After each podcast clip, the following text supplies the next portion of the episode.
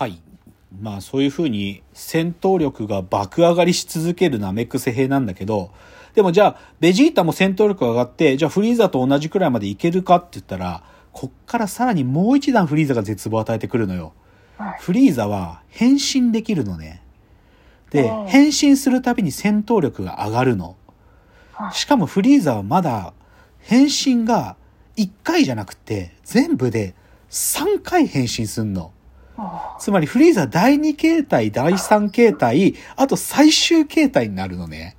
で、じゃあ第2形態の時のフリーザの戦闘力っていくつだったかというと、これ連載で100万以上ってフリーザ自身が言ってるのね。うん俺の戦闘力は今100万以上かなとか言って。で、それは第2形態の戦闘力。で、第2形態の時点でピ戦闘力を上げたピッコロがそれなりに戦えるんだけど、はい。けど、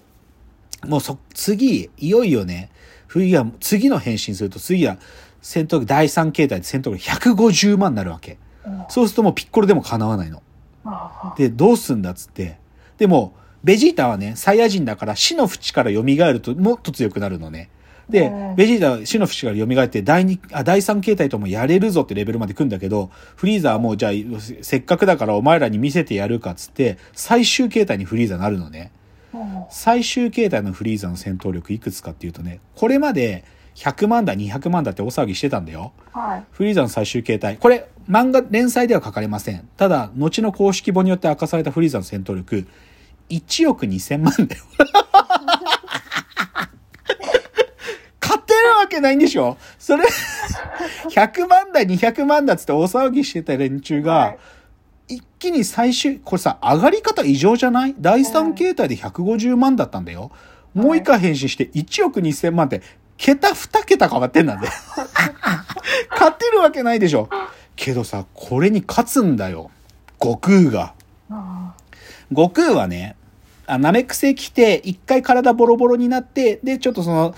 回復装置でよ復活した時の悟空の基礎戦闘力って、す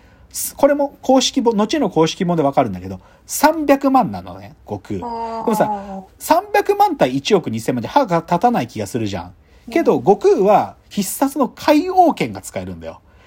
戦闘力を倍々にしていける。で、この時の悟空は10倍海王剣デフォルトで使えるのね。はい。だから300万で10倍の海王剣使うと3000万まで上がるじゃん。なんだけど、まだ及ばないじゃん、1億2000万のフリーザ。で、フリーザ実際ね、すごい、やっぱり、め、みき、なんていうかな、もう見立てもすごいから、はい僕のマックスパワーの半分さえだ出せば、君を宇宙の塵にすることができるよって悟空に言ってて、でも事実そうで、で、悟空はもうさ、でもこれはったりであってくれと思うわけ。だから悟空はもうね、体を無理をして、10倍からさらに20倍海王剣まで引き上げるのよ。だから300万の20倍だからさ、6000万まで戦闘力上がるのね。うんで、6000万でフリーザに、もうね、なんていうのか、全身全霊を込めたカメハメハ打つんだけど、フリーザ片手で止めんの。バーッつって、で、痛かったぞって、フリーザが痛か、ちょっと痛かったらしくって、痛かったぞって切れて、悟空ボコボコにやられるんだけど。だけどさ、ここで、だけど悟空は最後の奥の手である元気玉を使ったりとか、あとここで、もうね、今までの概念を超越するね、スーパーサイヤ人になるものになっちゃうのね。で、これも後の公式本で語られるんだけど、サイヤ人がス伝説のスーパーサイヤ人ってものに変わると、なんと強化率50倍になるので、300万かける50倍で1億5000万。これでフリーザ倒せちゃった。おー1億2000万のフリーザを悟空が倒しちゃったっていうね。でもね、これ、鳥、もう今言った通り分かったけどさ、ナメック星に来たばっかの時とか1万2万がデフォルトだったとか言ってるでしょ？うんナメック星編が終わ終わる最後の悟空の戦闘力1億5000万だよ。何倍になってんだよっつって。で、実際ね、あのね、フリーザがね、第2形態から第3形態に変身するぐらいの時の、あの、漫画連載の時の、その、その第その301話のタイトルとか、果てしないエスカレートとか書いてあって、鳥山先生自身も、もう、どんどんどんどんその数字にね、自分も踊らされて、エスカレートしてるってこと、鳥山自身がタイトルで書いちゃってんだよね。っていう、そういうね、もう、でもこの時はね、僕は熱狂してたね。ナメック星編で、え？まだ強くなるの？そんな強くなるの？みたいな、もう、毎日熱狂してた。毎日っていうか毎週。あでもそれの僕が熱狂してた裏付けが公式本によってこういうふうに数値によって改めてその記憶を思い起こさせてくれた最高ね。でさ、ちょっと見返してたんだよ、僕、この今日話しようと思って、このドラゴンボールアニバーサリー超全集とか、あ、超全集とか超詩集とか読み返してたんだけどさ、うんちょっとこれ余談、戦闘力の話から一瞬外れちゃうんだけど、はい。すごいこと書いてあってね、その担当編集者の方の、あの、インタビューとかも載ってるから、二代目編集の方のインタビューのとことかちょっとじっくり読んでたの。そしたらさ、普通ね、漫画家さんって、編集者と打ち合わせする前に、今週はこういう話でいきますって、ある意味での、その、まあなんていうの、シナリオだけをこうラフな絵で描いたやつをネームって呼ぶんだけど、そのネームっていうのを使って編集者と打ち合わせをしたりするんのね。はいだけど、鳥山明先生って、ネームないんだって。いきなし、下書き書いてくんだって、もう。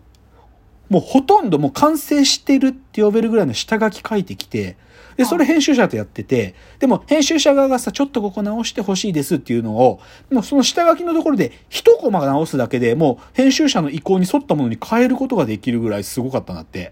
っていうのが書いてあって、えっ？て思って、で、実際このね、30周年アジムワサリの最後にね、ドラゴンボールの最終話のネームっていうのが載ってるのよ。で、僕このこと意識してないで今まで読んでたから、え、鳥山先生これさ、ネームとしては綺麗に書きすぎじゃないって思ってたのよ。うんだけど、改めてこのインタビューのやつ読み返、読んでからこれ見ると、あ、これ鳥山先生、それこそ本当にネームって意味で書いてるこれ下書きなんじゃんっていうのを気づいて、で、それでさ、その最終回見ると、最終回のネームを見ると、めちゃくちゃうまいのね、絵が。もうほとんどこれペン入れたらもう、もう実際の連載の話と同じじゃんっていうぐらいうまいのよ。はい引くほど絵うまいの。だから鳥山先生ってね、多分ね、漫画家さんの中でも段違いに絵うまいのね。うん多分。なんか、そんな僕漫画家さん聞いたことないもん。ネーム書かないで書くっていう人なんて。だそれがちょっとわかるのはね、このドラゴンボール30周年アニバーサリーの超詩集なんで、こういうのも気づけますよ。超面白い。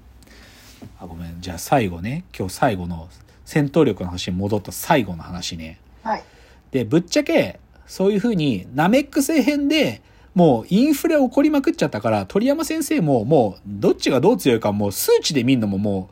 う、わかんなくなっちゃうから、もうやめようっつって鳥山先生は封印したんだよ。戦闘力って概念を。はいだから、その以降は戦闘力なんて言葉出てこないんです。あなんだけど、さっきの今日僕が大事だって言ってる YouTube チャンネルのキントーンチャンネルにね、こういうの、チャンネル、記事が、あ、記事っていうか動画があって、魔人ブー編の天津飯はどこまで強くなった？戦闘力を大胆予想っていうのがあるんーですよ。そのフリーザ編の後で、人造人間編っていうのと魔人ブー編っていう二つがあるんだけど、はい。そこで、でももう、ある意味物語の蚊帳の外だった天津飯っていう地球人のキャラがいるんだけど、はい。こいつが、この二つのね、もう、はっきり言って、遠く及ばないんだよ、戦闘力は。けど、その中で活躍するシーンが2回来るのね。でそれについて、え？でも、せ天津飯の戦闘力考えたら、そんな活躍できるチャンスなんかないはずなのにって思う、まあ、読者である僕たちもずっと思ってるんだけど、でも活躍するシーンがあるの。で、それが何かっていうとね、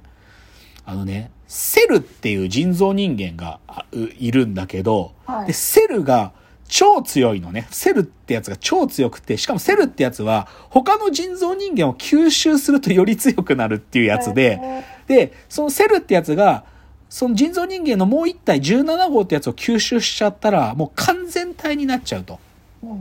あ、18号か。18号吸収したらもう完全体になっちゃうから、なんとかその完全体になるのを防がなきゃって言ってる時があるのよ。で、どうやったって天津飯は叶うわけないんだけど、その、やばい、もう、じ18号逃げろっつって言ってる時に、天津飯が、ある意味、セルの足止めするのね。ちょっと逃げられるように。で、そこがさ、と、はっきり言って、読者からしたら、天津飯の技で、セルが足止めなんかできるはずないんだよ。うん。だけど、実際セルが、あのね、天津飯がこのために開発したね、新気候法って技があるんだけど、これ命を削る技なんだけど、うん新気候法っつって、連発するの。ボンボンボンっつって、はいセルに打ちまくって、セルがドーンドーンってダメージ何回も受けて、セルが足止めされるシーンがあるのよ。ではっきり言って、この時の、てだって地球でさ、天津飯戦ってた時、1830だぜ、戦闘力。で、その後、海洋星で修行したとしても、この時の戦闘力の基準、それこそスーパーサイヤ人から基準が始まってるから、1億超えなんだよ。1億超えのところに、戦闘力たかだか、海洋星でいくら修行したからっつって10、まあ10万ぐらいしかない戦闘力のやつがさ、技で止められるはずないのに止めんだよね。うんこれ、ドラゴンボールの中における謎の大いなる一つなんで、これ。はい。なんでせんあんな弱い天津飯をせんセルを足止めできたのか。で、さらにね、次の、もっとさらに強さが進化した魔人ブー編で、魔人ブーがね、あの、ミスターサタンってやつを殺そうとしてブーってエネルギー波を放ったやつを、また、天津飯が気候法でかき消すシーンがある。へ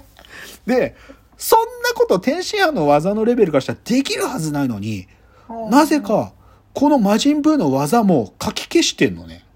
で、これがね、さっきのキントンチャンネルで、天津飯のこの時の実際戦闘力を、この事実から推測しようってことを言っていて、その話、今日の最後でして終わりますね。はい。じゃあ最後のチャプターです。